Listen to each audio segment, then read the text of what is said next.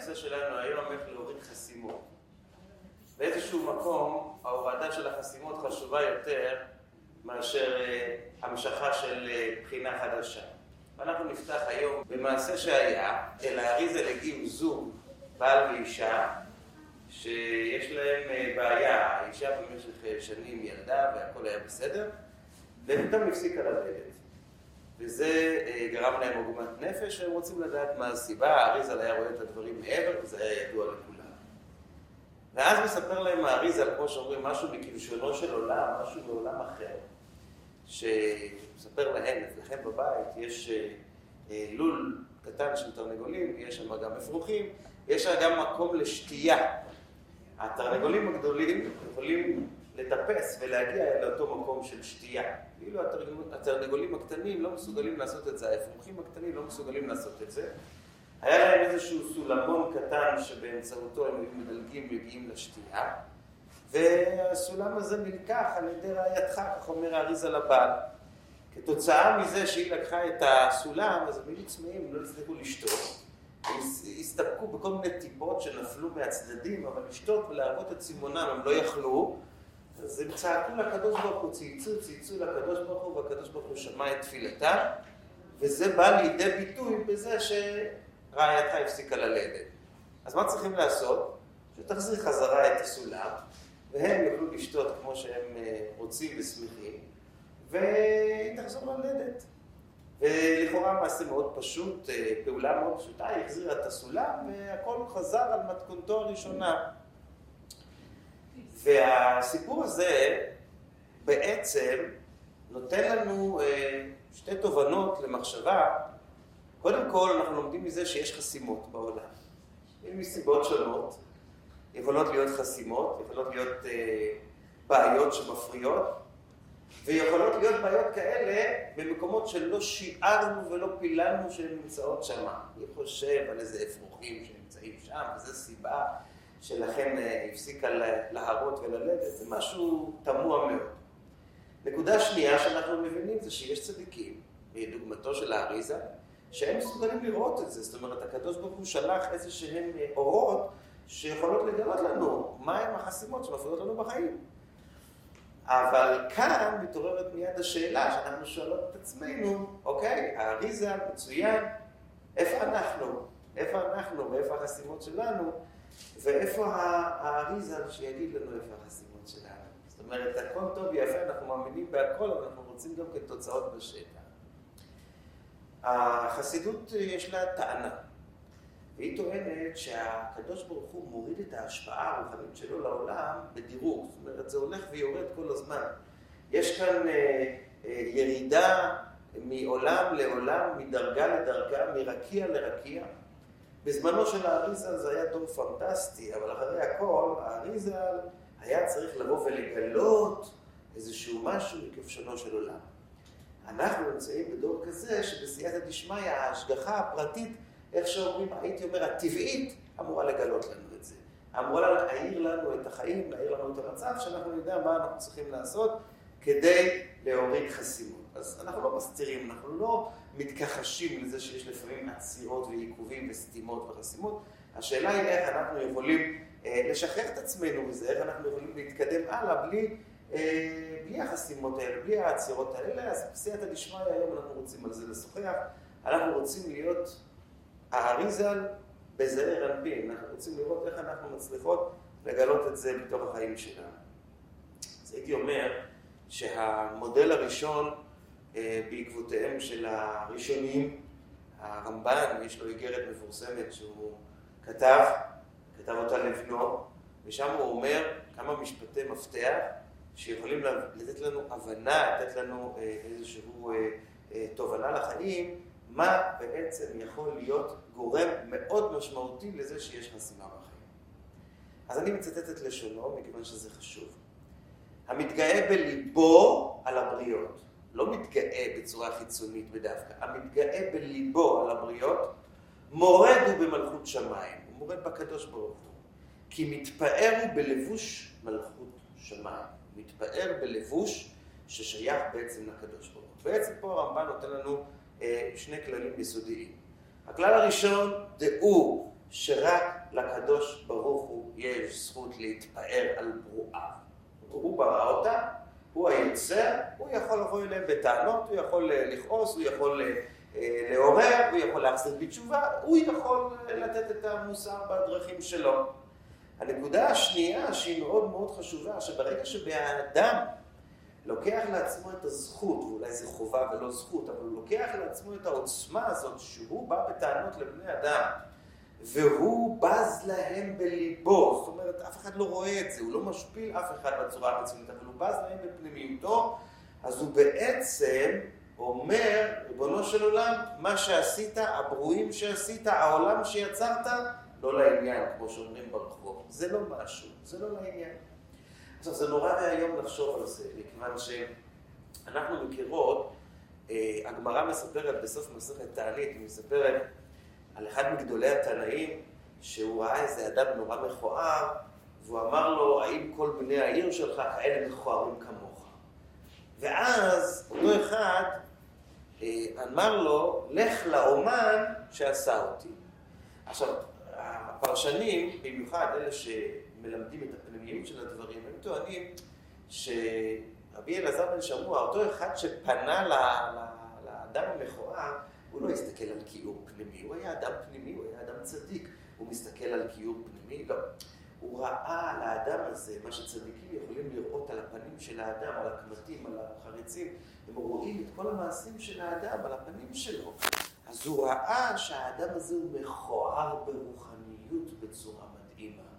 אז הוא שואל אותו, האם כל אנשי עירך הם גם כן כאלה? כי בדרך כלל כשמדברים על יופי חיצוני, יופי חיצוני זה לא דבר שמשנה, איך אומרים, אני והשכן שלי צריכים לראות אותו דבר, מה הקשר? אבל כשיש מישהו שהוא לא בסדר מבחינה רוחנית, זה משפיע על הסביבה כולה. כיעור רוחני משפיע על הסביבה כולה, יופי רוחני משפיע על הסביבה כולה. אז לכן אני שואל אותו, אתה כל כך מכוער, האם כל אנשי עירך גם כן כאלה? ואז אותו בן אדם אומר לו משפט, לך לאומן שעשה אותי, הוא בעצם חידש לאותו תנא גדול, הוא חידש לו שישנם דברים מסוימים שעשה הקדוש ברוך הוא כאן בעולם, אנשים שהם נמצאים ברמה רוחנית מסוימת, וזה בגלל שבורא עולם רצה אותם בצורה הזאת. וזו הייתה הפתעה בשביל אותו תנא, שבורא עולם ירצה בן אדם, הכל בידי שמיים, חוץ מיראת שמיים, הוא רוצה אותו באופן הזה, אבל מתברר שכן. לפעמים הקדוש ברוך הוא, לצורך איזשהו עניין שרק הוא יודע, אבל הוא בחר שבני אדם ייראו בצורה מסוימת, וזו הייתה התשובה שאותו תנא אחר כך הלך וביקש סליחה, הוא אומר, אני טעיתי, זה לא צודק היה מבחינתי לבוא ולהגיד שאתה לא בסדר וכי אתה כל כך מכוער. אז לענייננו אנחנו חוזרים למה שאומר הרמב"ן. אם אתה לוקח לעצמך את הזכות להתגאות בלב, אצל אותו תנא הוא אמר את זה גם כן בחוץ, אבל אם אתה לוקח, הוא לוקח הרמב"ן צעד אחד קדימה, אם אתה מתגאה על מישהו בחוץ, אתה בעצם בא ואומר, אני חצי אלוקים, אני יש לי זכות לבוא לבריות ובטענות. ב', אני כופר במלכות שמיים, משום שאני חושב שהדברים היו צריכים להיראות אחרת. בסגנון אחר ממה שעשה הקדוש ברוך הוא לאותם בני אדם. הוא יצר אותם במובן מסוים, אתה בעצם לוקח לעצמך את האחריות לראות את הדברים אחרת. אז זו נקודה נורא נורא חשובה, שכשמדברים על חסימות, את מי הקדוש ברוך הוא ראשון חוסם? את מי שחוסם אותו, את מי שבא אליו בטענות. את מי שבא בטענות לבריאה שלו, את מי שבא בטענות לברואים שלו. מי שמך? מי נותן לך אחריות לזה? עכשיו, זה מאוד חשוב, לא מדובר פה לא על לשון הרע ולא על רכילות, מדובר פה על מחשבות הלב, מדובר פה על משהו נורא נורא עדין, נורא נורא פנימי. אנחנו לא הוסמכנו מאת הבורא להיות הקטגוריים של הבריאה, להיות האנשים שמסמנים מה טוב ומה לא טוב. זכותנו לבוא ולהגיד, אני לא רוצה להיות חבר עם זה, או לא רוצה להתקרב לזה, אני חושש למי חשמי הבית, אומרת הגמרא, אבל זה לא אומר שאני, יש לי זכות לבוא ולהגיד לבן אדם, במחשבתי, זה, אני מתנשא עליך, אתה, אתה למעלה ממני. עכשיו, הנקודה הזאת היא נקודה שהיא כבר אמרו אותה חכמינו זיכרוננו לברכה במשנה במסכת אבות. חכמינו אמרו שמה, הוא שנא את הרבנות. אני חושב היום בישראל, בהגעה שלנו, הרבנות זה מקום איפה שעושים גיטין. הוא שנא את הרבנות כדי שלא יהיה חלילה גיטין. בסדר, אם זה הפירוש, לא נורא. אבל לא לזה התכוונו חז"ל. חז"ל התכוונו, הוא שנא את הרבנות. רגע, קודם כל, מה זה שנא את הרבנות? אה, שלא יהיו רבנים, אם לא יהיו רבנים, אז איפה נהיה? זה בלתי אפשרי. המשמעות של הושנא את הרבנות זה את השררה שברבנות, את השתלטנות. זה שהאדם צריך ללמד אנשים אחרים, זה שהאדם צריך להוביל ולייעץ ולהשפיע וכולו, זה כן.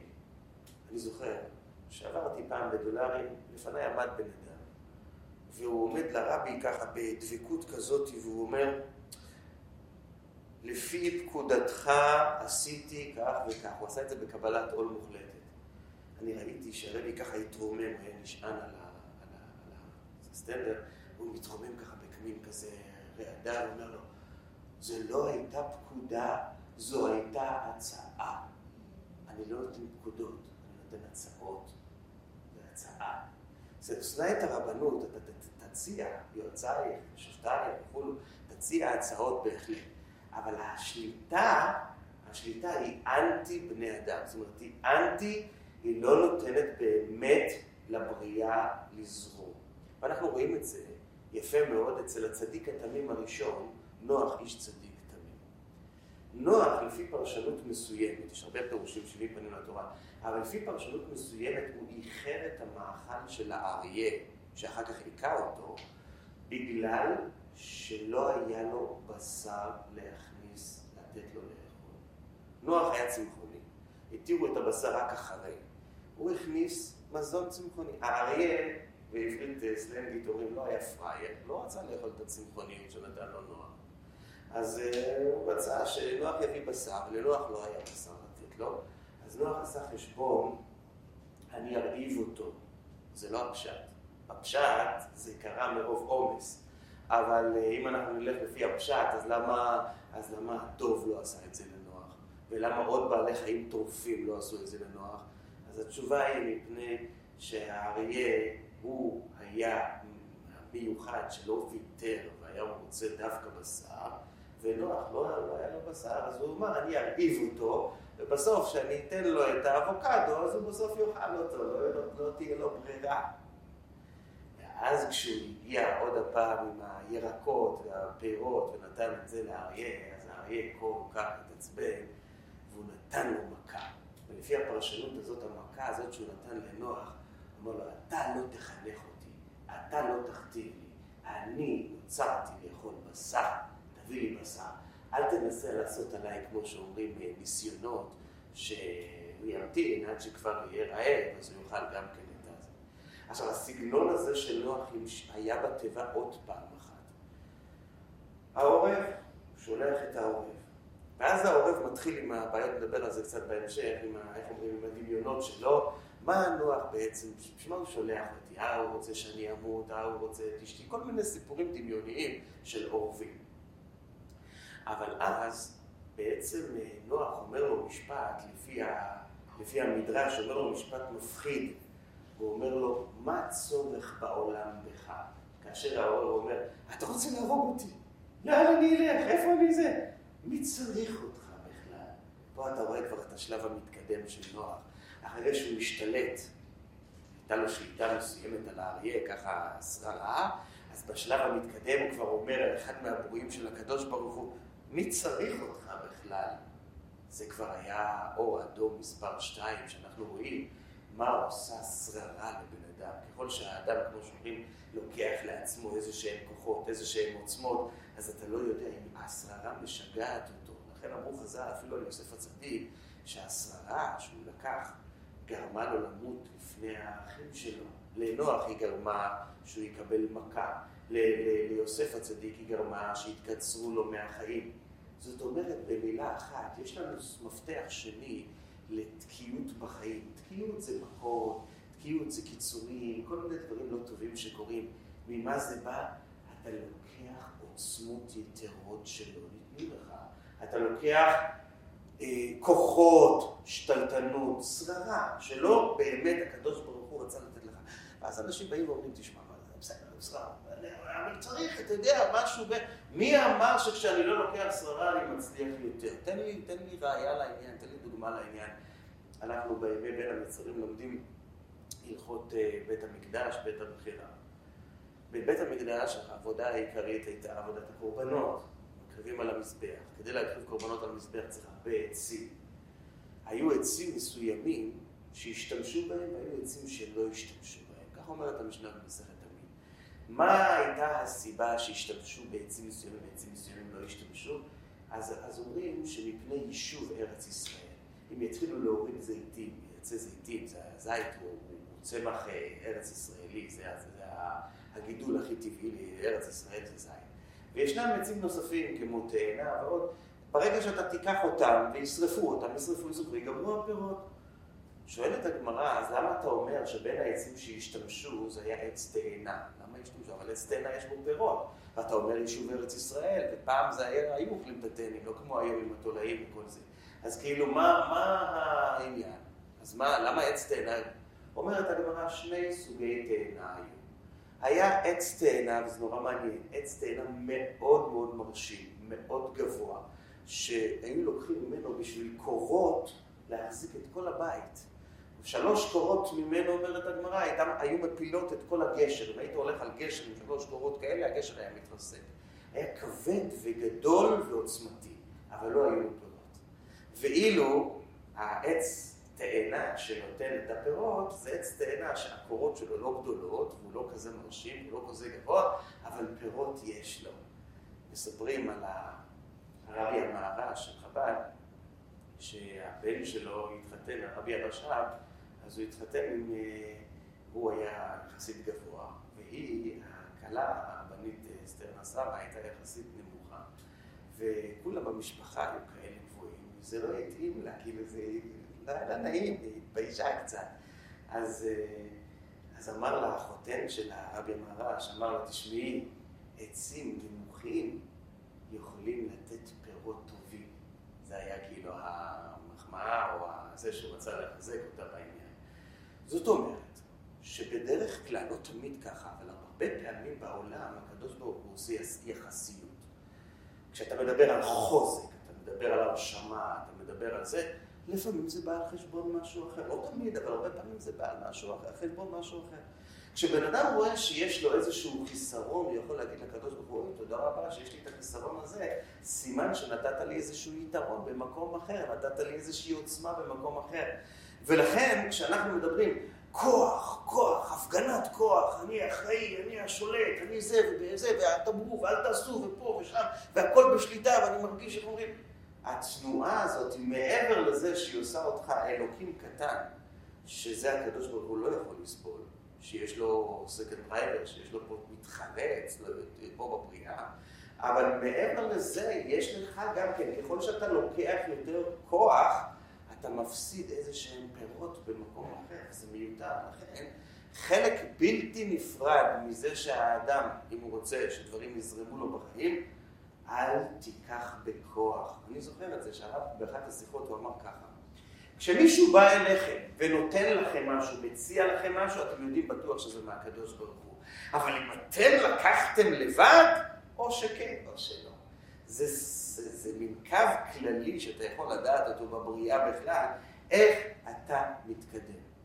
הייתה לנו דוגמה יפהפייה של אדם שהיה יכול להיות גדול מאוד. הוא גדל אצל אדם גדול בענקים, ישמעאל, בנו של אברהם. הוא גדל בבית הכי מיוחד בעולם, ובית הכי מקרב בעולם, והוא לא יצא טוב, הוא יצא ממש פרא אדם, לא מוצלח. והראשונה שקלטה את זה הייתה שרה אימנו. ומה היה הדבר ששרה אימנו שמה את האצבע להגיד שזה לא, זה לא. עד עכשיו עוד יכלתי לספוג אותו, עכשיו זה לא. במילה אחת אומרת התורה, היא ראתה אותו מצחק. חז"ל אומרים, מה זה המצחק הזה? יש לו זה כמה משמעויות. זה היה עבודה זרה. הוא היה אה, לוקח קודם כל בעלי חיים, תופס אותם, ומקריב אותם לעבודה זרה, ובאותו זמן שהיה מקריב אותם, היה מתגלגל מצחוק, ככה אומרים המפרשים, היה מתגלגל מצחוק נוכח הייסורים והכאבים שהם הביעו. זה המצחק לפי הפירוש הראשון. גם אנחנו מקריבים קורבנות. אבל אותנו לימדו שכשעושים כפרות עם תרנגול, אתה מסתכל על התרנגול ואתה חושב, זה היו צריכים לעשות לי. ורואים על הפנים שלך את, הכ... את, ה... את הכאב, את הצער, את, ה... את, את, את החוסר נעימות שיש בעניין, ההשתתפות, ההזדהות, אפילו עם בעל חיים. אותו דבר מספרים שהוא היה אה, אה, אה, תופס, תופס אנשים מלסתם את הבריות. כשהוא היה מצליח לתפוס עם מישהו עם חץ, היה יורה על מישהו חץ, והחץ היה פוגע בו, והבן אדם היה צועק, איי! הוא היה צוחק צחוק גדול. תפסת מישהו, הגית מישהו, מה אתה צוחק? אתה רוצה לגנוב, אתה רוצה לשדוד, אבל איפה ההשתתפות שלך בכאב שלו? ואותו דבר, גם כן צד נשים תחת יד בעליהם, אותו דבר, המצחק הזה חזר על עצמו בכל מקום. אומרת שרה אימנו ברוח הקודש הגלויה שלה, היא אומרת שהאדם עושה מעשים כאלה, נו מילא יש לו תאווה, נו מילא יש לו יצר הרע, נו מילא אני יכולה עוד לסלוח, אבל אתה עוד צוחק כשאתה עושה את זה? אתה, אתה לא משתתף עם השני? אתה לא חי את הכאב של השני? זה בבית שלי לא יישאר יותר. זאת אומרת, הוא נגדע לו, נגדעה לו הזכות להישאר בביתו של האדם הגדול בענקים בגלל אותו צחוק, בגלל חוסר התחשבות עם אנשים. זאת אומרת, החסימה הגדולה של ישמעאל הייתה כתוצאה מזה שהוא לא ראה את הזולת, לא חי את הזולת ולא הרגיש את הזולת, ופה הייתה הנפילה שלו. נחרב בית המקדש על, ש... על שנאת חינם, וזה נקודה ששייכת אלינו עד היום. הנקודה הזאת של שנאת חינם. וכשהמפרשים רוצים להגדיר מה הייתה הבעיה, זה חשוב לשים את האצבע, מה הייתה הבעיה של השנאת חינם? מה שנאת חינם? שנאת חינם זה מילים. במה זה בא לידי ביטוי? אז אחד מהמפרשים החשובים על המקרא, הנציב מבלוש, יש לו חומה שנקרא עמק דבר, עמק דבר. אז בהקדמה שלו הוא כותב שהבעיה של השנאת חינם שהיא באה לידי ביטוי בגלות הזאת שהחריבה את בית המקדש, זה חוסר יושר. מעניין מאוד. חוסר יושר, השנאת חינם התבטאה בחוסר יושר. והוא מסביר, מה היה חוסר יושר? חשדו את מי שראו נוהג שלא כדעתם, שהוא עובר עבירות ושהוא עושה בניגוד למה שרוצה הקדוש ברוך הוא. אתה לא כמוני, אתה לא חושב כמוני, אתה לא מתייחס כמוני, אתה לא מתקדם כמוני, אז אתה לא עובד השם, אז אתה לא. וזה הכל היה כמו שאומרים בראש. לאו דווקא שהשנאת חינם לפי הפרשנות הזאת באה לידי ביטוי מעשי, יכול להיות שביטוי מעשי הכל היה בסדר. אבל אני חושב בראש שאם אתה לא כמוני אז אתה לא. וזה כבר חסם אותנו, את החסימה שעד היום אנחנו מנסים להשתחרר ממנה, שאין לנו בית מקדש, ואין לנו תמיד של שחר, ואין לנו תמיד של בין ארבעים, ואין לנו את המנורה הטהורה, ואין לנו את הקטרת הקטורת. החיים הפכו להיות אחרים לחלוטין, אנחנו הסתובבנו כולנו סביב בית המקדש פעם. הכל פתאום השתנה, לגמרי, לגמרי, לגמרי. מה קרה? אנחנו לא היינו מסוגלים לראות את השני באשר הוא, ואנחנו תרגמנו אותו. הוספנו לו מילים, יש היום גמרא עם פירוש, שוטנשטיין. עשינו שוטנשטיין לבן אדם השני בלי זכות בכלל, בלי רשות. הוספנו מילים משלנו לאיפה שלא היה צריך להוסיף. יש מה שהוא אמר, אבל יש מה שמעבר לזה. אבל החסידות אומרת שזה לא רק זה. יש בזה עוד ניואנסים. הקמצא הוא בר קמצא, מכירה ירושלים. קמצא הוא בר קמצא. היה אדם שהיה לו ידיד שקראו לו קמצא, והיה לו שונא שקוראים לו בר קמצא. השליח טועה ומזמין את השונא ולא את האוהב. הקמצא הוא בר קמצא, חרוב ירושלים, כולם שואלים, מילא המזמין, מילא זה שהגיע, אבל מה אתם רוצים מהחבר שבכלל לא הוזמן? קמצא לא הוזמן. שואל העילון יעקב, אז מה היה פה הסיפור? אומרים, זה הפרצוף של חבר, שחבר שלך עושה מסיבה, והוא לא, לא הזמין אותך, אז אתה אומר, אז אם הוא לא הזמין אותי, אני לא בא. אז אם הוא לא הביא לי כבוד, ואם הוא לא הביא לי הזמנה, ואם הוא לא ירד אליי, ושזה יהיה הכל לפי הספר ולפי התקנה ולפי הדיפלומטיה ולפי מה שמקובל וכולו עם כל החשיבות ועם כל מה שזה, ואם זה לא ככה, אז לא. חבר'ה, זה חוסם אותנו, זה חסם אותנו אז, זה חוסם אותנו היום. יש אנשים שמכל הלב רוצים להשתתף בשמחה של השני, אבל היא לא שלחה לי הזמן. אני זוכר, אמא שלי שתהיה בריאה. אחת השכנות עשתה חתונה, והיא לא הזמינה אותה. כל פעם היא מזמינה. אז אמא הלכה בלי, בלי שהיא תזמין. אחר כך, השכנה, אולי אחרי השבע ברכות, היא אמרה, וואי, רק עכשיו אני רואה שהמעטפה שהכנו וזה, אני לא הרגשתי טוב, הייתי בניתוח לפני ולא הספקתי וזה. אז אמא אמרה, תודה רבה להשם שאני, שאני, שאני, שאני לא עשיתי את החשבונות הללו. שלא הייתי בסגנון של קמצא, שהוא לא מגיע, הם לא מזמינים אותו. תדלה, תעבור את זה. אבל לא הזמינו אותי, אז אנחנו לא נזמין אותו. כן, כן, אז לא, אז לא, אז כן. כל החשבונות הללו הם חשבונות שחוסמים, גם עושים חסימה בלב פשוט, והם גם חוסמים את העולם מההתקדמות שלו. העולם לא יכול להתקדם באמת בצורה הזאת. יש לנו uh, ביטוי שקוראים לו חברים. חבר. איפה, איפה מופיע ביהדות הביטוי חבר? הוא מופיע במשנה. אדם שנאמן על המעשרות נקרא חבר. ככה המשנה קוראת. חבר, חברים. חבר זה בעצם תלמיד חכם. חבר זה אחד כזה שהוא נאמן. אומר הרמב"ם בפירוש המשניות, למה קראו לו חבר? ואולי נקראו בזה השם, כי חבר... חברתם זה לזה חברה נאמנה. אני, האמת, שלמדתי את הרמב"ם הזה, מאוד לא הבנתי. אנחנו יודעים שככל שהאדם יותר חכם, יותר מבין, יש לו יותר שכל, אז הוא פחות מסתדר עם אנשים שלא בדיוק בדעה שלו. זה מאוד טבעי, משום שככל שהאדם, איך אומרים, אדם שהוא מבין רק בניקיון רחוב, לדוגמה, לא שאני בז לעניין, רק זה העבודה שלו פשוט. אז יבוא מישהו ויתווכח על איזשהו פירוש בגמרא או במשנה וזה, ויגיד, והוא יגיד משהו והרב בבית הכנסת יגיד משהו אחר. יגיד, נו בסדר, הרב יודע יותר טוב ממני, מה, אני מבין במטאטא, בניקיון רחוב, מה אני אגיד? אבל ברגע שמדובר באדם חכם, והאומרים, הוא למד, הוא יודע, ככל שהאדם הוא יותר למדן, יותר חכם, יותר זה, אז יש לו גם כן יותר אגו, אנחנו לא יכולים לברוח מזה. ואז אתה בא ואתה מבטל אותו, ואתה מוריד אותו, ואתה לא זה, אז הוא לא מכיל את זה. אז איך יכול להיות שדווקא האנשים החכמים, בלשון המשנה הם הפכו להיות חברים? זה לא, זה לא חבר. חבר, חכם, חבר, זה לא הולך ביחד כל כך. בדרך כלל החכמים הם בונים במה לעצמם, כל אחד עם הישות שלו והשכל שלו. אז מה מתכוון הרמב"ם שהוא אומר, הם החכמים כי הם נאמנים? אנחנו לא מסתדרים, ואנחנו לא מסכימים על כל דבר, ואנחנו לא מקבלים כל אחד את מה שהוא עושה, או את מה שהוא אומר, או את מה שהוא חושב, אבל אנחנו לא נמכור אחד את השני בכל מחיר. אנחנו לא נוציא, כמו שאומרים, את הזבל החוצה. אנחנו נכבד אחד את השני, אפילו שאנחנו לא מסכימים אותו. לזה מתכוון הרמב"ם. הם נאמנים אחד לשני.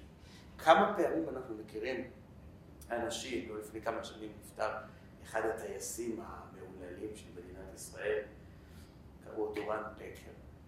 הוא רצה להיות מפקד חיל האוויר, והוא היה מועמד להיות מפקד חיל האוויר, אבל חסמו אותו, ובמדינה שלנו יודעים לעשות את זה בכיף, כל אחד שרק מנסים לעשות איזה עלייה או מה, הוא היה פה, הוא היה שם, מצאו שפעם הוא רדף אחרי איזה ערבי שבוי, והוא ירה לא, הוא ירה לו ברגליים לפני שהוא ירה באוויר, משהו כזה, כי אותו אחד ברח, ולכן לא נתנו לו להיות uh, מפקד חיל האוויר. הוא אומר, אתה יודע מה, אני כבר ויתרתי, לא צריך להיות מפקד חיל האוויר, אבל מה הפריע לי מאוד? הפריע לי שכל החברים שלי, במרכאות, החברים שהיו כל כך כאילו נאמנים לי, באותה תקופה שעשו לי משפט, באותו, באותה תקופה שבדקו אם אני בסדר או לא בסדר, אם אני ראוי או לא ראוי, פתאום החברים האלה עזבו אותי. אומר, חבר אחד נאמן היה לי, חשבתי שהוא נאמן. אני עומד איתו ברחוב, אני אומר לו איזה מילה מצא תעשה לי טובה, אני לא רוצה שיראו אותי מדבר איתך. אלה חברים, כמה מבצעים, אני מסרתי נפש והלכתי למקומות מסוכנים כדי להציל את העם, את, את המדינה, וזה מה שהם מחזירים לי חזרה. זה מה שבא הרמב"ם לשאול. נאמנות, חברות אמיתית זה חברות שיש לה נאמנות. גם כשאתה רואה את הבן אדם שלפניך נופל, גם כשאתה רואה שהוא לא במיטבו, גם כשאתה רואה שהתקשורת או החברים או ה-ה-ה-ה-פה-פה-פה זה כבר לא משהו, אבל אתה ממשיך להיות איתו נאמן. הגמרא במסכת סוכה נותנת לזה ביטוי יפה, היא אומרת, מה ההבדל בין דג טהור לדג טמא? יש הרבה הבדלים. אבל אחד ההבדלים שאומרת הגמרא, לדג טמא אין חוט שדרה, לדג טהור יש חוט שדרה. ומזה אנחנו לומדים. טהרה וטומאה, מה היא בכלל? טהרה, יש לי כיוון בחיים. אני יודע מה אני עושה. אם החלטתי שזה חבר, אם החלטתי שזה ידיד, שזה, שזה נאמן, אז אני הולך עם זה עד הסוף. אני לא מזגזג. אם זה הקשר, אם זה המשפחה, אם זה הזוג, אם זה הבת זוג וכיוצא בזה, אנחנו הולכים על זה עד הסוף. אנחנו כל, לא כל הזמן מסתכלים אחורנית, איך אמרנו, שנא את הרבנות. אנחנו לא כל הזמן מסתכלים, רגע, אבל אם זה לא מסתדר ואם זה לא... לא, אני הולך עד הסוף על מה שאני מאמין. אני לא משחק כל הזמן משחקי דיפלומטיה עם הבן אדם שעומד מולי. אני חבר, אני נאמן, אני עומד עד הסוף. כמה מהחסימות היומיומיות שלנו מושתתות על זה שאנחנו הפכנו להיות דיפלומטים, הפכנו להיות אה, אה, אה, פוליטיקאים קטנים, לא גדולים. אם היינו גדולים, אז אולי היינו ראשי ממשלה, אולי. אבל זה לא ככה. על, על מה, מה, כל, כל, כל מדידה של מה שנראה ומה שמשתלם. משיח. רבי יהושע בן לוי רוצה את המשיח. הוא מחכה כבר למשיח. כבר לא יודע מה לעשות, אז הוא פוגש את אליהו הנביא על הפתח מערה של רבי שמעון בר יוחאי. הוא אומר לו, תגיד לי, איפה הוא המשיח הזה? אני רוצה, איך אומרים, לתפוס אותו לשיחה. אומר לו, אליהו הנביא, הוא נמצא בפתחה של רומי, והוא יושב בין העניים הסובלים. מה רצה אליהו הנביא להגיד לרבי יהושע בן לוי? מה הוא רצה להגיד לו? מה המסר? בשביל מה כתבו לנו את זה בתורה? בואו נלך לחפש עכשיו את פתחה של רומי. בואו נחפש בין העניים, נו תעשו טובה, זה אדרס? זה כתובת? פתחה של רומי? בואו נחפש. וזה כתוב לדורות. כל דבר שכתוב בתורה זה הוראה. אז זה לדורות. מה ההוראה שרצתה התורה להעביר לנו בזה? שמשיח נמצא עם האנשים המסכנים ועם האנשים הנתקעים ועם האנשים שסובלים. אתה רק אה, עם ה... איך אומרים? גבוה רואה גבוה, נמוך רואה נמוך. אנחנו רואים רק את ה... אומרים, אני רוצה חברים עם סטייל, על רמה. מה זאת אומרת? שיהיה ככה על העניין, שיראו אותי ככה בצד הנכון של המ... פעם. בא אליהו ומספר לך, אם אתה רוצה משיח, אם אתה שואל איפה הגאולה, אם אתה שואל איך, איך מזרזים את הגאולה, אז תדע לך שזה נמצא אצל האנשים המסכנים. שם המשיח נמצא. אתה תמצא אותו שם. אתה לא צריך לחפש את פתחה של רומי, אתה לא צריך ללכת רחוק, אתה לא צריך לחפש כל מיני, נמצא את המטמון, כמו שילדים משחקים עכשיו בקיץ. לא זה הבדיקה, הבדיקה היא זה שתדע שהוא נמצא, והוא נמצא אצל אלה שנמצאים ברוח נמוכה. כמה מהחסימות שלנו נמצאים, נמצאות כתוצאה מזה שאנחנו בוחרים לא במקום הנכון. חסד, זה המפתח, אומר הזוהר. דכולה שיט, הוא המפתח של כל ששת המידות. חסד זה המאסטר שפותח את כל הקשיים ואת כל הבעיות בחיים. חסד לנזקקים. זה המפתח של הגאולה האמיתית והשלמה. זה המפתח של הגאולה הפרטית של כל אחד ואחת מאיתנו. ביום יום שלנו. חסימות, תוסיפו בחסד. בחסד זה לא רק למי שנוח לנו. איך אומרים? בדרך הלצה. מנות, בעברית, שרוצים להגיד נתתי לה מנה. משלוח מנות איש לרעהו, לחברים שלכם מנות. אבל לעניים, לאביונים, מתנות לאביונים. אנחנו לא צריכים לחפש דווקא את האיי איי אנחנו צריכים לחפש את אותם אנשים שצריכים אותנו. איפה שצריכים אותך באמת, שם תהיה. זה, זוהי העוצמה. כשבן אדם מנצל את האנרגיות היקרות, הנפלאות, המתוקות שנתן לו הקדוש ברוך הוא, מנצל אותם טוב, אז הוא קודם כל מגלה את המשיח בתוכו, ואחר כך בעזרת השם את המשיח הכללי של כל עם ישראל. אבל כשבן אדם לא מנצל את האנרגיות שלו נכון, מנצל אותן באפיקים לא נכונים, דיברנו על העורב. העורב זה דוגמה יפה לאחד כזה. העורב חכם לא פחות מהקוף. זה בעל חיים נורא חכם. גילו פעם שהעורב רצה לשתות, והכלי שממנו רצה לשתות היה מדי ארוך למקור שלו, והוא לא הצליח להכניס את הראש, והוא היה צער. אז הוא לקח והתחיל לזרוק אבנים לבפנים, כדי שהמים יעלו כלפי מעלה, ואז הוא יוכל לשתות את המים, או לתפוס את התולעת שהייתה לו שם. מי, איפה אתה מוצא כזה חוכמה אצל בעלי חיים? איזה חשבון. העורב הוא בעל חיים חכם. והזיכרון, זאת אומרת, בוא נגיד, זה מבחינת אה, שכל, אה, אינטליגנציה, גם מבחינת הזיכרון שלו, הוא זוכר שנים מישהו שנגע לו באפרוחים, מישהו שנגע לו בקן, רודף אחריו, לא היה סיפורים בלי סוף. ואם תחשבו שהוא לא יודע מה זה טוב, אז הוא יודע גם, הוא אוהב תכשיטים, הוא אוהב זהב, הוא נכנס, אם הוא רואה איזה טבעת על השולחן הוא כותב. העורב, מי שמוצא קן של עורבים, שיחפש שם זהב, הם יודעים לחטוף כל מיני דברים נוצצים, הם אוהבים את זה. אז העורב הוא כל כך מוצלח, גם בכמות, גם באיכות, גם בזיכרון, הכל, הכל מושלם. מה הוא עשה עם כל העוצמות שלו? השקיע אותם בחשדות. הוא חושד את נוח, כמו שאמרנו קודם. הוא חושד את אשתו, למה הוא רואה אותם לבנים, הוא רואה שהוא שחור, אז הוא אומר, מאיפה הם האפרוחים האלה? לא ממני, עד, שה, עד שהקדוש ברוך הוא ממלא להם את הפלומה שהופכת להיות שחור, ואז הוא חוזר ונותן להם. אז הוא הופך להיות בן אדם חשדן, הוא הופך להיות בן אדם הססן, הוא הופך להיות בן אדם שכל הזמן מלא אנרגיות הוא מוציא על חפירות, אתם מכירים את זה? לחפור, לחפור. הוא אמר, התכוון, שהוא מתכוון שהתכוון שחמט מוחות, שזה הדבר שמעייף את הבן אדם הכי הרבה. למה? אם אתם רואים שאתם מתחילים לשחק שחמט, תדעו שיש לכם אנרגיה שלא מנוצלת. יש פה איזשהו חיסרון בחסד, יש פה איזשהו חיסרון שלא עשו אותו.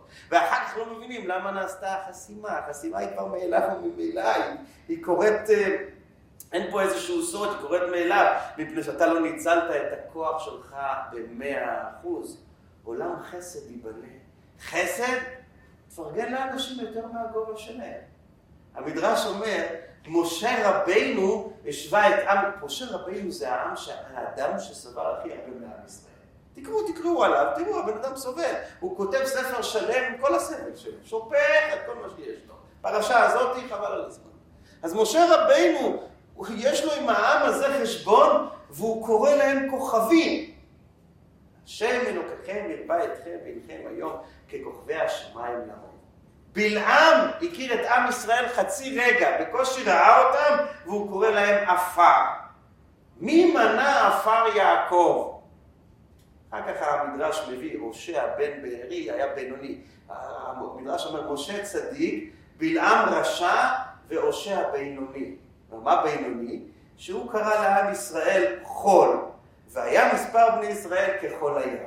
על ענייננו אנחנו יכולים להבין, ככל שאתה מגדיל את הזולת יותר, ככל שאתה נותן לו יותר עוצמה, אתה נותן לו יותר כוח, אתה מאמין בו יותר, אתה הפכת להיות בעיני הקדוש ברוך הוא צדיק יותר. נו, אז אם אתה מוצלח ואתה כזה צדיק, אז למה שלא יפתחו לך חסימות?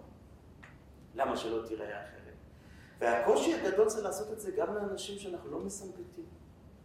קראתי ספר על אחד מגדולי יהדות גרמניה, הרבי שמשון רפאל הירש.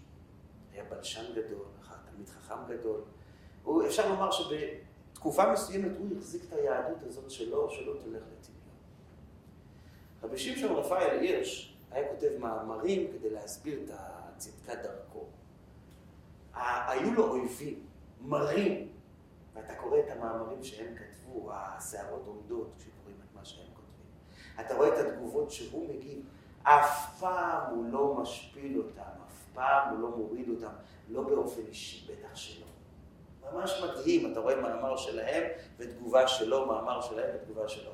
אתה מסתכל היום בטווח של עשרות שנים אחרי הסיפור ואתה מחפש לראות מי הם בכלל, כמו שאומרים, מי הוא? אתה מסתכל מי הוא, לא מכירים אותם בכלל. הדמויות האלה לא קיימות בהיסטוריה של העם היהודי. מתברר שהחסד, הלשון הרכה, הדבש, החיובי, הוא הנצח. הוא זה שמחזיק מעמד פה בעולם. הוא זה שנותן איזושהי אחרית ותקווה אמיתית. הוא זה שנשאר בליבותיהם של האנשים ונותן להם חיות והתקדמות הלאה. כשאתה עושה טובה לבן אדם אחר, זה צריך להיות לשם שמיים, זה צריך להיות אמיתי, זה צריך להיות כן. כשאתה מערב את הפניות האישיות שלך, זה כבר לא עובד. יש אריה. האריה נותן שאגה, ואריה בי ישאג, מי לא יירא, אומר השיר. הכלב גם כן נובח. הוא נובח, נובח. אבל על הכלב האמרה אומרת, העגלה נוסעת והכלבים נובחים. האריה כשהוא שואג יש לו נוכחות, רועדים ממנו. כשהכלב נובח, אה, זה סתם כלב. לא מתרגשים ממנו. אומר הזוהר הקדוש דבר מדהים. למה? למה מהאריה מתרגשים? מדוע מהכלב לא מתרגשים? כי הכלב, אומר הזוהר, נובח הב-הב. מה אמר הזוהר? אומר, הכלב כשהוא נובח, הוא מערבב בתוך הנביחה שלו את האגו שלו. תביא לי, מה אתה? מי אתה? אני פה. אתה מערבב את עצמך, לא מתרגש ממך, אפס מאופס שכמוך, מי אתה בכלל? כשהאריה שואג, הוא שואג את, את העניין, את הנוכחות. כפירים שואגים לטרף, הוא מבקש מהם, הוא רוצים את, את, את, את האוכל, הוא רוצה אוכל. הוא שקוע בעניין, הוא לא שקוע באגו. לכן, הכלב, שמים אותו בצד, מהאריה יראים. האש שהייתה על המזבח, אומרת הגמרא במסכת יומא, בזמן בית ראשון הייתה נראית כמו אריה האש של המזבח. האש שהייתה בזמן בית שני על גבי המזבח הייתה נראית כמו כלב. אומרים בעלי הקבלה למה? כי זה סימל את המצב של בני האדם באותו הדור. המצב של בית שני היה מצב ירוד יותר. איפה הבני אדם אחזו? הוא צועק, הוא צועק, אבל מתוך הגרון שלו גם האגו שלו צועק. זה לא נקי, זה לא תוכחה לשם שמיים, זה לא שאכפת לו באמת הזולת שעומד לפניו. הוא רוצה גם את עצמו. הוא לא שלם בתוכחה האמיתית שלו, הוא לא נקי עם זה, אז זה לא עובד. זה לא עובד, זה לא מתקדם. האנשים לא מתקדמים בידידות, בחברות. אני יכול לצעוק עליך כמו אריה ואתה תישאר חבר שלי. אבל אם אני אנבח עליך כמו כלב, לא יעזור שום דבר, הפירוט בינינו ילך ויגדל. לכן, אנחנו בראש השנה טובלים את התפוח בדבש, ואחר כך את הלחם גם כן. ובכל חודש תשרה יש לנו את הלחם עם הדבש. מה? מה קרה לדבש הזה? מה הוא הגיע אלינו פתאום לשולחן, הדבש הזה? מה קרה איתו? אומרים המפרשים, הדבש מגיע מבעל חיים טמא, ולא סתם מבעל חיים טמא, בעל חיים עוקץ. זה הדבורה. רצה הקדוש ברוך הוא להגיד לנו בתחילת השנה, אם תהיו כמו שצריך, תוכלו לקחת את הדברים הכי לא טובים, את הדברים השליליים, את הדברים הטמאים, ולהפוך אותם להיות דברים מתוקים. אבל זה עדיין לא הכל. הדבש יש לו שתי תכונות הפוכות, כותב הרשב"א, בשאלות ותשובות שלו. אם אתה מכניס לדבש דבר שלם, הוא שומר אותו, הוא שומר אותו, משמר אותו. פעם, כשלא היו, לא היו מקררים, יש עדות מסוימות בעם ישראל, שבתוך הקערה של ליל הסדר בחרוסת, הם שמים גם כן רימונים. יש כאלה. איך הם היו שומרים את הרימונים? מהזמן שלהם בחודש אלול תשרי עד חג הפסח בלי מקררים, היו לוקחים אותם, טומנים אותם בתוך דבש, וזה היה שומר אותם טריים כמו מקרר. אומר הרשב"א, באמת דברים אמורים שזה עובד, בזמן שאתה שם בתוך הדבש דבר שלם. אם אתה מכניס לתוך הדבש דבר חצוי, הדבש ייכנס לתוכו, ישרוף אותו ויכלה אותו לחלוטין.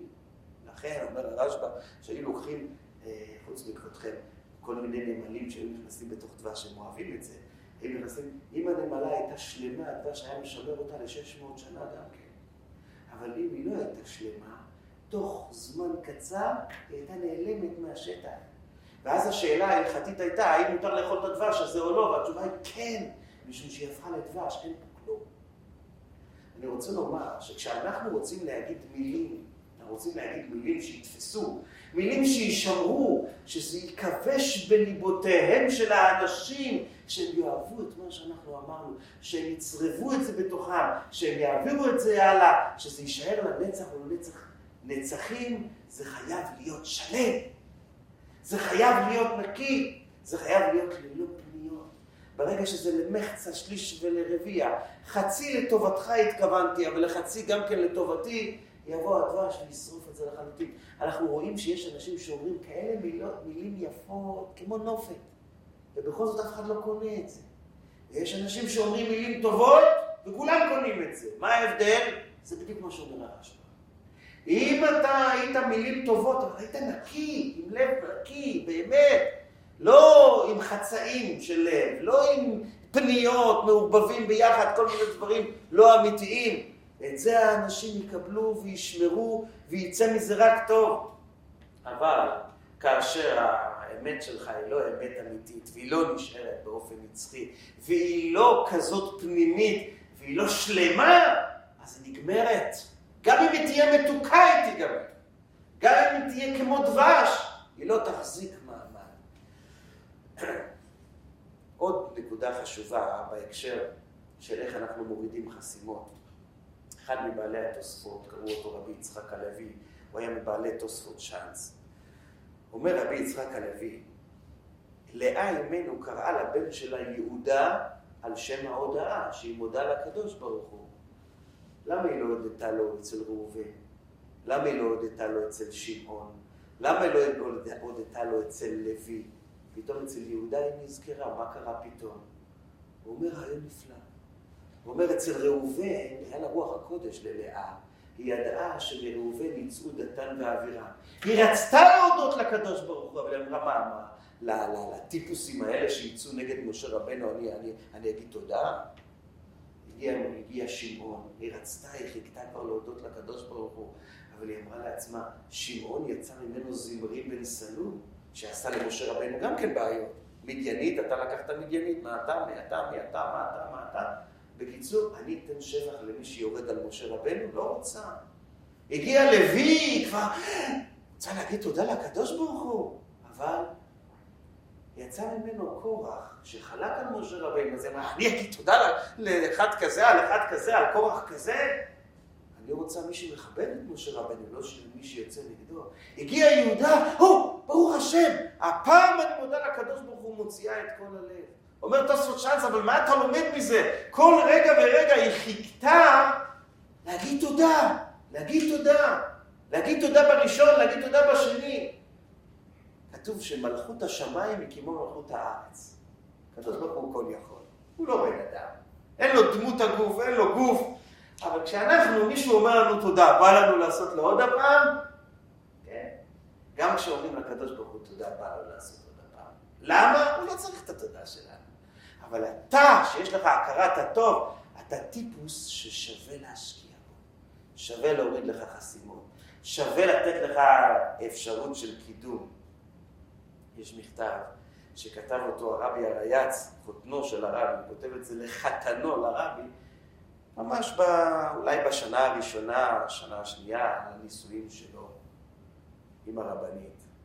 הרבי אז היה רחוק פיזית, היה בפריז, והרבי הרייץ היה אז ברוסיה. והוא כותב לו מכתב, תוך, תוך המכתב הוא כותב לו, תתבונן היטב במרגלית הטובה אשר נתן לך האלוקים. אוקיי? אני לא יודע מה ענה לו הרבי, כי לנו יש רק את המכתבים של הרבי הרייץ, אין לנו את התשובות. תתבונן במרגלית שנתן לך האלוקים. עוברים כמה חודשים, ומכתב נוסף מגיע. נו, ועל דבר המתנה הטובה, המרגלית היקרה, עדיין אין אתה יודע כוונתי?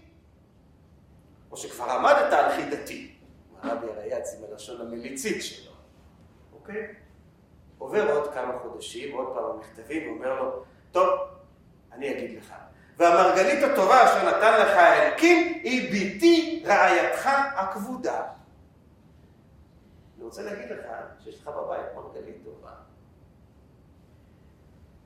אני לא יודע, אני לא מבין בצדיקים, אבל אני יודע רק דבר אחד, שמה שאנחנו בראש הקטן שלנו יכולים ללמוד מזה, שצריך לעודד ולשבח ול, וללמד את הבן אדם ולעורר את הבן אדם להגיד תודה.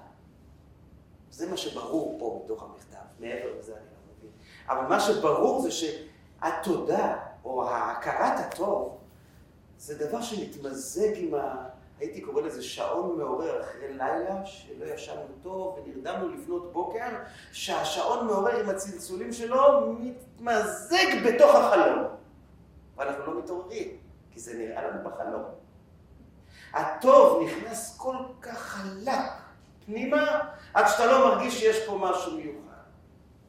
לכן כל כך חשוב להודות, לשבח ולפאר את הקדוש ברוך הוא על כל דבר טוב שהוא נתן, על כל דבר חיובי שהוא עשה, משום שזה משכפל את הברכה ביתר שאת ביתר עוז. ככל שהאדם יותר ויותר, הוא משכפל לעצמו את הברכה. ויש לנו עוד מסר להסרת המחסומים. אחת העבודות, או העבודה הראשונה שהיו עושים בבית המקדש, זה הייתה נקראת עבודת תרומת הדשא. היו מרימים על המזבח היה תפוח, כך קראו לזה. תפוח זה היה אפר גדול של אה, קורבנות. הכהן היה צריך לקחת את תרומת הדשן הזאת. היה מחליף בגדים כי זה היה מורה מלכלך, האפר הוא קליל והוא עף באוויר, הוא מלכלך את הבגדים. לוקח את זה, יוצא, והיו צריכים לקחת את זה אה, מחוץ לעיר, אחרי, לא כל יום, אבל במשך אחרי תקופה היו לוקחים את זה מחוץ לעיר. היה מקום מסוים איפה שהיו שמים את, את הדשן הזה. והמשנה אומרת, מעולם לא התעצל כהן להוציא את הדשא. זו הייתה מלאכה מלוכלכת. זו הייתה מלאכה אה, מפרכת. וזו הייתה מלאכה, ואחד המפרשים אומר משהו נורא מעניין. אומר, הכהנים עובדים, עובדים, עובדים, והעם מצפה לראות, נו, אתם עושים את העבודה, הרי אנחנו נותנים לכם תרומה, אנחנו נותנים לכם מה, אה, זה, וגזעת הצאן, ונותנים לכם את הבכורות, ונותנים לכם הרבה דברים. אתם עושים את העבודה? אז לכהנים היה אינטרס שכולם יראו את התפוח, אתם רואים כמה קורבנות אנחנו עשינו? ואף על פי כן, אומר אותו מפרש, הכהנים לא יתעצלו לנקות את התפוח, כי כך הקדוש ברוך. כשבן אדם רוצה להוציא מעצמו חסימה, חסימה זה לא בשר ודם, חסימה זה מאת הקדוש ברוך הוא. תתקרב לרצונו של הקדוש ברוך הוא, תתקרב לעבודתו של הקדוש ברוך הוא, תתקרב לעניין שצריך לעשות, בין אם זה נעים לך, בין אם זה לא נעים לך, נקי או לא נקי, אל תתעצל. ואז תראה שכל החסימות נעלמות, ואני רוצה לסיים בשתי נקודות מעשיות. אנחנו, יש לנו שתי שמות לעם היהודי. יש לנו שם שיותר קדום, שזה נקרא עברי. עברי אנוכי, כמו שאומר יונה, איש עברי, יוסף הצדיק, אברהם העברי, ויש שם יהודי. הרמב"ן כותב דבר מפתיע ביותר. השם עברי, אנחנו בחרנו לעצמנו. השם יהודי, הגויים נתנו לנו. כולם יודעות. שהשם עברי על שם מה? על שם כל העולם מעבר אחד, אברהם מהעבר השני. אנחנו נתנו את השם הזה לעצמנו. כשאדם רוצה להצליח, הוא צריך להיות עברי. מה זה להיות עברי? אתה רוצה להצליח, תפסיק להיות חקלאי. לכל אדם יש את הייחודיות שלו. לכל אדם יש את המתנה הטובה, המרגלית הטובה שנתן לו הקדוש ברוך הוא. שאיתה הוא יכול להצליח הוא יכול לעבור ערים, לשבר סלעים, לעבור אוקיינוסים ולצאת לנצח. עם אותה מתנה שנתן לו הקדוש ברוך אבל המתנה הזאת היא לא חיקוי שעושה מישהו אחר. המתנה הזאת זה משהו אינדיבידואלי ששייך לו. כמה אנשים בעולם חסומים כתוצאה מזה שהם לא מצאו את האינדיבידואל שלהם, את העברי הנוחי שכולם מעבר אחד בנושא מסוים, ואני מהעבר השני. הדבר שהוא ייחודי לי, שהוא מאפיין אותי, שזה הכישרון שלי, שזו המתנה האלוקית, האלוקית הטובה שנתן לי הקדוש ברוך הוא. את זה אנחנו צריכים לחפש, את זה אנחנו צריכים למצוא, ועם זה אנחנו צריכים לדגול, עם זה אנחנו צריכים ללכת, ואז הסייעתא דשמיא תהיה לנו. החסימות קורות כשאנחנו מנסים להשתחל לצינור של מישהו אחר, למשהו שמישהו אחר עושה. אנחנו יכולים ללמוד רעיון, אנחנו יכולים ללמוד איזושהי תובנה ממישהו, אבל בסופו של דבר, אם לא יהיה בזה ייחודיות אינדיבידואלית שלנו, לא עשינו שום דבר. וכדי שתהיה לזה אינדיבידואליות שלנו, אנחנו צריכים לפתוח את הראש. הראש צריך להיות רחב, הסתכלות רחבה, הסתכלות מעמיקה, לא הסתכלות שטחית. בשנת תשל"ח, בחודש אלול, הגיע רופא מפורסם מאוד לבקר את הבריאות של הרבי, קראו לו דוקטור ליאון, הוא היה קרדיולוג. זה היה בעקבות האירוע הלבבי שהיה לרבי, והוא בדק את הרבי. אחרי שהוא בדק, הוא חזר חזרה למדינה שלו, לקחו אותו לשדה התעופה. היו חסידים שישבו איתו במכונית. שאלו אותו, מה הוא דיבר חסידים מאוד רוצים לדעת מה שמתחת לשולחן. יש הרבה מעל השולחן, אבל מה שמתחת זה מתוק יותר. מה הוא אמר? הוא אומר, הוא אמר לי, אני אמרתי לו, הוא מספר, ש... הוא רצה כאילו להגיד על המצב שלו, הלב עובד ב-25 75 לא. צריכים ללמוד לחיות עם 25 אחוז זאת אומרת, הוא טען שאפשר לחיות עם זה, ואנחנו נלמד אותך איך חיים עם לב ב-25 אחוז. אמר לו הרבי, ואני חושב שאפשר למצוא דרך להחיות את ה-75 אחוז לב שלא עובד. זה עבר חי, עבר חי עדיין אפשר להחיות. והפרופסור אמר לחסידים, נו, הוא לא מבין ברפואה. עשרים שנה עברו אחר כך, דוקטור שמש מתל השומר פרסם מאמר, אפשר להחיות את החלק הנוסף של הלב. אז זה שהרבי יודע את זה, הוא רואה את הדברים כמו שהם למעלה. זה לא פלא, זה לא חידוש, אותי זה לא מפתיע. אבל זה שהרבי אומר את זה לרופא, זה חידוש. הרופא סגור על מה שהוא יודע. אומר לו הרבי, העולם לא יתקדם אם כולם יחשבו שרק מה שהם יודעים. חייבים לחשוב קדימה, חייבים להסתכל עם מבט מעמיק, חייבים לדחוף קדימה, ואז מתגלה האור האלה, כי נופל לאדם האור הנקי. ולכן כשאנחנו מחפשים את הייחודיות שלנו, את העברי שלנו, את המזל שלנו, את העולם שלנו, אנחנו צריכים לדעת, תחשבו עם ראש רחב. וסוף כל סוף ייפול. ברשותכם אני אעשה סיכום איך אנחנו מסירים חסימות בחיים שלנו. א', לא נתגאה על הברואים של הקדוש ברוך הוא, לא נחפש עליהם שררה, לא נצחק עליהם, נהיה ישרים, לא, נשפיע, לא נשפוט את מי שלא נתנו לנו פרספקטיבה לשפוט אותו, נהיה חברים נאמנים גם לאלה שנפלו באמצע הדרך, גם לאלה שאין כל כך כבוד להיות חברים שלהם, ונהיה עמוד שדרה בידידות שלנו, והחסימה של הגלות תרד על ידי שאנחנו נראה את הסבל של העניים והמסכנים, המשיח נמצא שם. לא מספיקה החוכמה לאדם, הוא חייב להיות חסדן, לא להיות אגואיסט, רק החסד יהיה המפתח של המזל שלו בחיים. ככל שנחשוב, ככל שנחשיב את הבריות יותר ממה שהם, המזל שלנו ייפתח יותר וניזכר על ידי הקדוש ברוך הוא. ככל שנעבוד עם פחות פניות אישיות, יהיה כבוד למה שאנחנו עושים, ובלבד שהדברים שאנחנו אומרים באמת יהיו מתוקים.